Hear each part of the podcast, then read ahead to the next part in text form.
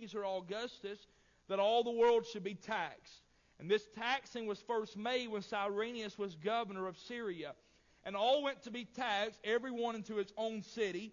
And Joseph also went up from Galilee out of the city of Nazareth into Judea, under the city of David, which is called Bethlehem, because he was of the house and lineage of David, to be taxed with Mary, his espoused wife, being great with child. And it was so that while they were there, the days were accomplished that she should be delivered. And she brought forth her firstborn son, and wrapped him in swaddling clothes, and laid him in a manger, because there was no room for them in the inn. And there were in the same country shepherds abiding in the field, keeping watch over their flock by night. And lo, the angel of the Lord came upon them, and the glory of the Lord shone round about them, and they were sore afraid. And the angel said unto them, Fear not, for behold, I bring you good tidings of great joy, which shall be to all people. For unto you is born this day in the city of David a Savior, which is Christ the Lord. And this shall be a sign unto you. Ye shall find the babe wrapped in swaddling clothes, lying in a manger. And suddenly there was with the angel a multitude of the heavenly host, praising God and saying, Glory to God in the highest, and on earth peace and goodwill toward men. And it came to pass, as the angels were gone away from them into heaven, the shepherds said one to another, Let us now go even unto Bethlehem, and see this thing which is come to pass, which the Lord hath made known to us. And they came with haste, and found Mary and Joseph and the babe lying in a manger. And when they had seen it, they made known abroad the saying which was told them concerning this child. And all they that heard it wondered at those things which were told them by the shepherds. I'm interested in verse 19. But Mary kept all these things and pondered them in her heart. And the shepherds returned, glorified and praising God for all the things which they had heard and seen as it was told unto them. I'm interested in verse number 19 where the Bible tells us that Mary kept all these things and pondered them in her heart. The word ponder here means to weigh in the mind. It means to consider, to remember, to compare the circumstances or the consequences of an event. In other words, Mary, she's just delivered baby Jesus.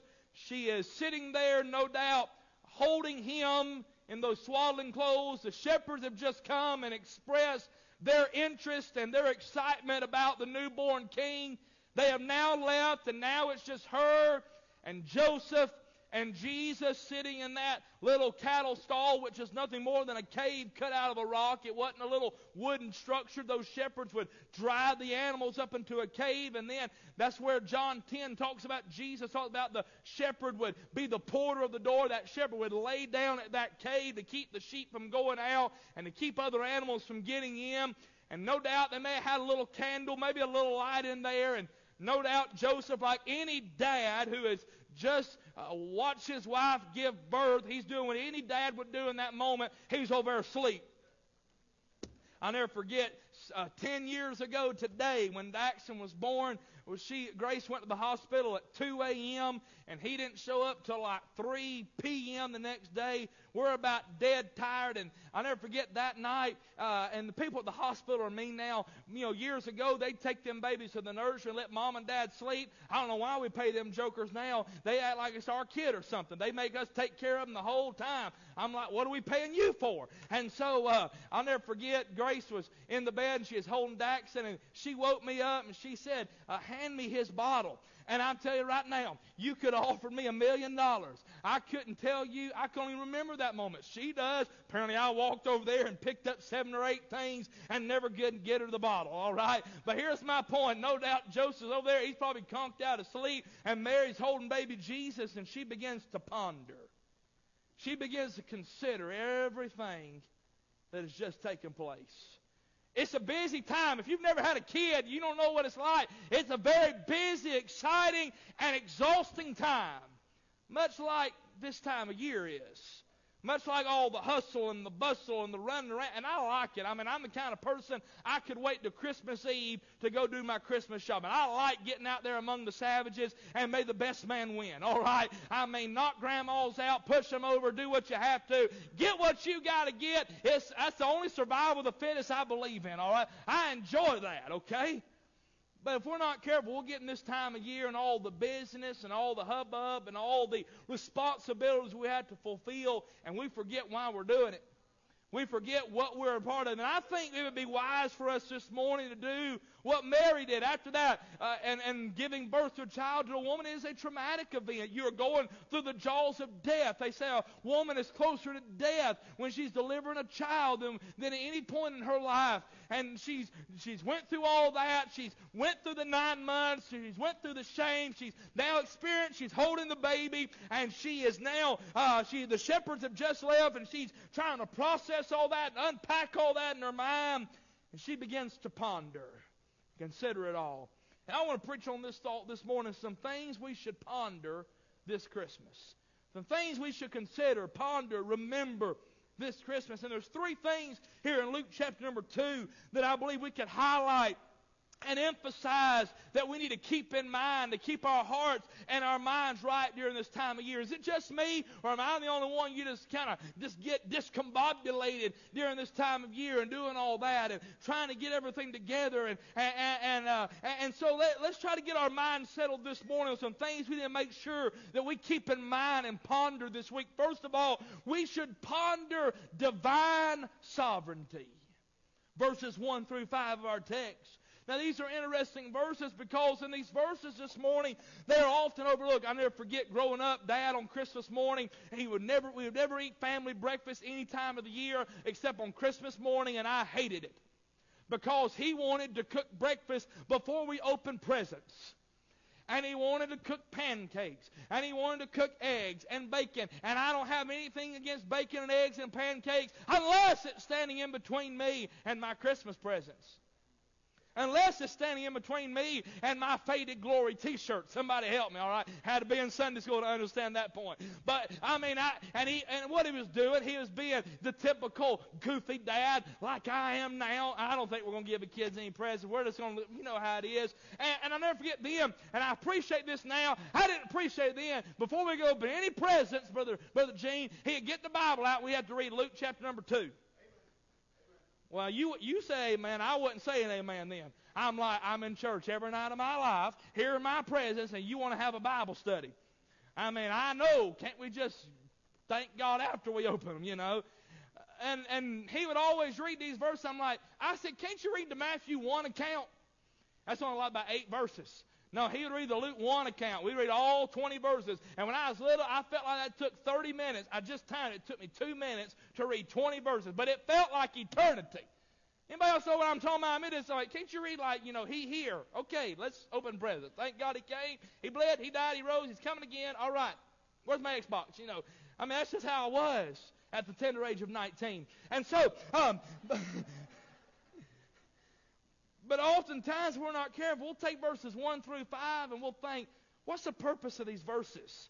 What's the reason? Well, in these verses, there is divine sovereignty. I'll show you quickly. There is the prophecy that was declared.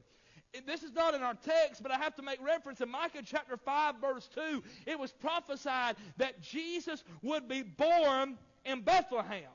The Messiah would come through Bethlehem. But may I remind you of an issue in this text? Joseph is not from Bethlehem. Anybody remember where Joseph's from? He's from the city of Nazareth. There is the prophecy declared Nazareth and Bethlehem were some 93 miles from one another. It would have taken Joseph and Mary some three days to travel. How would God work this out? Well, there is the there is the, uh, the, the prophecy declared, but then there is the propagated decree, verses 1 through 3. Caesar Augustus made a decree that all the world should be taxed, and that taxing was to get every man to his home city to pay that tax. It was a census tax. So here's what God's doing God knows that Joseph lives in Nazareth. Mary is in the motherly way with the Lord Jesus. The prophecy has said that he'd be born in Bethlehem. You ever step back and said, How in the world is God going to work this one out? Well, in these verses, verses 1 through 5, here's what God's doing. God puts on the heart and the mind of a wicked tyrant, Caesar Augustus. You need to have a worldwide census tax, and every man needs to come to his own city where he's from and pay that tax. Well, it just happened that Joseph would have to come to Bethlehem to pay that tax. What is that? It is divine sovereignty. There is the propagated decree, the prophecy declared, but the proper diligence in verse 4 and 5. And Joseph also went up from Galilee out of the city of Nazareth unto Judea, unto the city of David, which is called Bethlehem, because he is of the house and the lineage of David, to be taxed with Mary, his espoused wife, being great with child. Hey, here's the point. Uh, here's like an impossible situation. It looks like God has failed according to his word, and it don't look like that God's word's going to come true. But here's what God did. We are not Calvinists this morning. We are not reformed in theology, but we serve a mighty big God. Would you agree with that? And so God arranged things, and God worked things out uh, to get Mary and Joseph in Bethlehem at just the right time so his word would be fulfilled. Here's application. Many times God has given us promises and truths in His Word, and we wonder, how is this going to fit in my life? How is this going to work in my life? How is God going to make this happen? But I'm telling you, God has a way, and we need to ponder that. We need to remember that. We need to consider that. We need to put our minds upon that. That God is good at being God. Amen. And God is faithful, and God will do what is right. He will not dishonor His Word, He will not break His his promise. He will not uh, break his oath and his decrees that he has put in his book. We need to consider that and remember that this year. Because we look around this world and we see a lot of wickedness and a lot of sin and a lot of uh, things going on. And we say, how's God going to fulfill it? Somebody asked a question last week in Sunday school. Had somebody that asked them a question they said, if God is going to take care of the nation of Israel, why is He not doing that now? And my answer is, Israel is still there. And that is all the proof in the world that God is taking care of Israel. And it may not look like in our eyes, and it may not look like in our mindset uh, that God is doing anything. But God, if you don't get anything else I preached this morning, you remember this God is good at being God. So we need to ponder that. We need to remember that divine sovereignty. Secondly, I would emphasize in this text, we need to ponder. We need to remember the delivered son, verses 6 and 7. And it was so that while they were there, the days were accomplished that she should be delivered. And she brought forth her firstborn son, and wrapped him in swaddling clothes, and laid him in a manger, because there was no room for them in the end. Now, there are three things in this verse that I want us to see. First of all, there is the time accomplished. The Bible teaches us in verse 6 that the days were accomplished that she should be delivered. Now, there's two ways of looking at that. There are some writers believe that the moment that Mary and Joseph got to Bethlehem, that Mary went into labor. And then there are other writers that say that they had been there for a few days, and while they were there, that Mary went into labor. Either way, Mary went into labor in Bethlehem. She did not abort baby Jesus. Jesus. Can we get an amen out of that? She did not say, Why me? She didn't call out my body, my choice, which that didn't work when they were trying to stick us with needles in 2020. Somebody help me there. And then she didn't cry that out. Uh, she didn't fuss about that. She submitted herself to the will of God for her life. You know what this does? This speaks of the humanity of Jesus Christ. Even though she was uh, uh, overshadowed by the Holy Ghost, and even though Jesus was born of a virgin, she still carried him nine months. She still experienced everything that a mother does during that time. And that speaks of the humanity of Jesus Christ. Can you imagine as she is carrying baby Jesus and he begins to grow and like all you mamas know that feeling he begins to kick begins to move and what she realizes that's not just any baby that's God. That's the Son of God living on the inside of me. I can feel him. I can feel him moving. I know he's there. And I want to remind you this morning that we have that same hope uh, that God lives on the inside. The Spirit of God lives on the inside of us, and we can sense his presence every day we live. The time accomplished. But then, verse 7, the terrible accommodations. She brought forth her firstborn son wrapped him in swaddling clothes, and laid him in a manger because there was no room for them in the inn. One writer said, No room? That was the innkeeper's last word. We are full. Can't you see for yourself, sir? There is not one room vacant. Then in a moment, he said, But there is a cattle shed. There is a little cave over here. You could make do there. So in a rough, cold cave, attached to that ancient inn in Bethlehem, the Son of God entered into human life. Oxen shook their shaggy heads. Camels looked around with disdain. The floor was unspeakably foul. Bats flew in and out. No hot water. No sanitation. No midwife was available. And the nearby inn, paying guests called for their food and drink and sang songs and salt their beds. But when they didn't realize it's just a little ways down the road, the Son of God, hope now had hands, faith now had a face, and, and, and, and freedom had feet. And Joseph knocked some boards together and because he was a carpenter, made a little manger. And they found some, some swaddling clothes, which were bandages of that day that we wrap dead people in. And can you see Joseph and Mary as they're trying to make do what they have? And can you see Joseph saying, God, I'm sorry, this is the best I got. I wish we had better. I've stayed in some bad places before, traveling, and I'm thankful. And I've got more good stories than bad stories. But I've stayed some places, my goodness. Uh, people like to come to Safe Harbor and preach for us and be with us. One, because I believe we have a, a spirit of hospitality, but they know if they come preach for me, we're going to take care of them, and they're going to stay in a nice place. Because I travel enough to know you don't do that, and but I've never stayed nowhere this bad.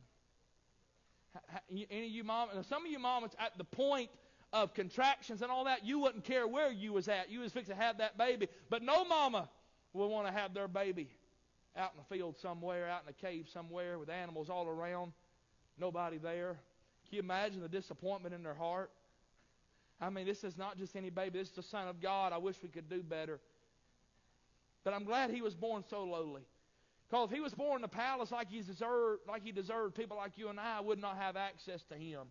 But he was born at the very bottom because that's who he came to seek and to save. And that leads me not only to the time accomplished and the terrible accommodations, but there's true amazement. At this point, when he was born, the Son of God had physically made his entrance into the world. Those around the inn that night didn't even realize it. I'm not even sure if Mary comprehended it all because she begins to ponder those things. By the way, somebody said, Mary, did you know? Yes, Luke 1. Don't get me started on that. No, did she understand everything she was going to do? No, but she knew who he was. He, wasn't, just, he didn't become the Son of God. He was born the Son of God. He was the Son of God. Unlike what the, the Romans said, he did not make himself the Son of God. He was God's Son. That amazes me. There is one mediator between God and man, the man Christ Jesus. I will remind us this morning, and, and I, am sorry y'all having to hear all about this stuff that I'm writing about. You only have to buy the book, though, because you don't hear me preach on it. But I will remind you, Jesus did not come to earth so you could go to heaven. Did you hear me? Jesus did not come to earth and die and rise again just so you can go to heaven. He died and was buried and rose again so you could go to God. There is one marriage, one marriage between God and heaven. No, God and man, the man Christ Jesus. The purpose of salvation was reconciliation, bringing God and man together. Yes, heaven's a wonderful place. Yes, he- that's like icing on the cake. That's where God dwells. But I'm you, if there was no heaven, if there was no uh, walls of jasper, gates of pearl, the fact that we have been reconciled to God, that we have fellowship with God again, that's what salvation is about. By the way, the epistles reflect that because Paul said he had desire to go and be with Christ, which was far better. I thank God for heaven. I'm looking forward to heaven. But the purpose of salvation was the redemption and the reconciliation of man to God. That's why we need to be careful in our witnessing and hanging heaven out there like a, like a carrot on a stick. Don't you want to go to heaven when you die? How about do you want to have a relationship with God? Do you want to know Jesus? Do you want to have a friend that'll sit close to a brother? Heaven's good. That's icing on the cake. But salvation ain't about a place. Salvation's about a person. That's why he came. I know some of y'all are trying to swallow that, but it's the gospel truth. Trying to reconcile us unto God. There was a distance between God and man. And Buster Seaton said at Calvary, God, Jesus reached up and grabbed deity by the hand. And he reached down and grabbed depravity by the hand and became a mediator. And he brought them together. And he reconciled them there at Calvary. We need to ponder that. We need to remember that this week. We need to consider that this week. I mean, some of you may not have been a bad sinner, but I want to bust your bubble. You was a bad sinner. Because the Bible said, the, all oh, the foolish is sin, therefore to him that knoweth to do good and doeth it not to him it is sin. We were all wicked sinners, but aren't you glad, aren't you amazed this morning that he would come and suffer like he did and die like he did and rise again? Why? So you could get to God. Songwriter said, when I couldn't get to where he was, he came to me. Well, we need to ponder this Christmas divine sovereignty delivered son. But then I think we need to ponder these delighted shepherds. Verses 8 through, 8 through 20. It's interesting. These shepherds, I mean, who would be the first to hear? Who is going to find out that the Messiah, the Son of God, well, who else we need to find out first that the Lamb of God was here but a shepherd? He was the Lamb of God, and so you know who to carry on that principle, you know who God let know he was the Lamb of God was here first? He let the shepherds know. Now, notice these shepherds in verse 8, the description portrayed, the description portrayed, the Bible said they were in the same country, shepherds abiding in the field, keeping watch over their flock by night. Being a shepherd was not an admirable job. It was despised. They were out in the field. They were dirty. They're living out there in the field. By night, they're in darkness. Pictures of sinner, don't it? Out there in darkness, defiled in sin. But all of a sudden, the detailed proclamation, verses 9 through 14, and lo, the angel of the Lord came upon them, and the glory of the Lord shone round about them, and they were sore afraid. And the angel said to them, Fear not, for behold, I bring you good tidings of great joy. The angel said, Have I got some good news for you? Hey, can you imagine those angels? I mean, things have been silent for 400 years since Malachi. Gabriel's had a couple of assignments uh, to see Mary and Joseph, but they've been kind of just hanging out for 400 years. Oh, but now the Son of God has been born. They get the choir together. They get the angels together. They get all the ones together and say, Boys, we're going down. To, by the way, there ain't no female shepherd. There's all boys. Boys, we're going down to a shepherd's field. Can you see they all gathered there in the sky? And they said, Lo, unto you is born this day in the city of David a Savior, which is Christ the Lord. Verse number, verse number, uh, verse number 13. And suddenly there was with the angel a multitude of the heavenly hosts. That is a big old, that's more than four angels. Somebody help me. It is a host. Can you imagine them angels standing out there and them shepherds are standing out there in that field? By the way, I believe this. I hope you do. Oh, they're standing out there in that field, minding their own business. And then heaven showed up and they began to praise God. Bless God, it wasn't no silent night. They were shouting and praising God and giving, saying glory to God in the highest and on earth peace, goodwill towards men. They begin to declare, He's here, He's here. There is the detailed proclamation. Then there is the distinct priority. I love this. The message in verse 11 was, He has come. The message in verse 12, and ye shall find the babe. The message in verse 11 is, He has come. The message in verse 12 is, You can go. Ain't that what the gospel message is? He's come so we could go. Notice this distinct priority. Verse 15. And it came to pass when the angels were gone away from them in the heaven, the shepherds said one to another, Let us go later. Is that what they said? No, let us now go. They can't wait. They couldn't wait to see Jesus. They couldn't wait to see what God has done. Let us now go even into Bethlehem and see this thing which has come to pass, which the Lord has made known unto us. Watch what they did in verse 16. And they came with haste. That shows their excitement. They were excited about seeing Jesus. Hey, we ought to ponder that. We ought not come, I'm going to preach on it more tonight, Lord willing, but we ought not come dragging in and say, well, it's another Sunday. It's another Wednesday. We ought to be like these shepherds. They came with haste. They came with excitement. They came with anticipation. Why? They were going to see Jesus. The distinct priority. And then the deliberate praise, verse number 19 and 20. But Mary kept all these things, pondering in her heart. And the shepherds returned, glorifying and praising God for all the things, watch now, that they had heard and seen as it was told unto them. You know what they went back saying? Everything that angel said was true. Everything that angelical host said was true. He is here. He has come. He is alive. There is a Messiah. There is a Lamb of God that John will later say that has come to take away the sin of the world. You know, this text has been preached so much. If you mark in your Bible, no doubt you've got my name and date scribbled all through here. In 10, 11, um, well, this is my 11th Christmas I preached here. Mm. Say, preacher, we all know that. And yes, we do. I have not preached anything to you this morning that you did not know before you walked through those doors. You knew it, you just need to be reminded of it. But if we know it, then why don't it touch us anymore? Why does it move us anymore? Why does it stir our hearts anymore? Does it bring a tear to your eye? Does it bring something in your soul? That somebody would love you that much? That somebody would go that far? They talk about long distance relationships. Long distance relationships. There ain't no more long distance relationship than God coming from heaven to earth. And aren't you glad I couldn't span the distance? But He did.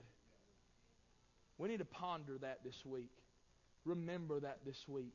Consider that God's in control, that divine sovereignty, the delivered Son. Why did He come? To reconcile you to God and the delight of these shepherds. This is how we ought to be rejoicing this morning that God would send His Son. I love you people here today. I've said this before. I love you. You love me. But I wouldn't give my son for your life. And would, you wouldn't give your son for my life. But God gave His Son for our lives. What grace. What mercy. What love. We stand together for prayer this morning. Some things we ought to ponder this Christmas. Maybe these things you know them, but you just need to be reminded of them this morning. We need to keep them in mind what Jesus said. He's going to come play a verse of invitation. If God spoke to your heart, you need to come pray. These altars are open. Keep these things in mind this Christmas. Keep these things in our heart.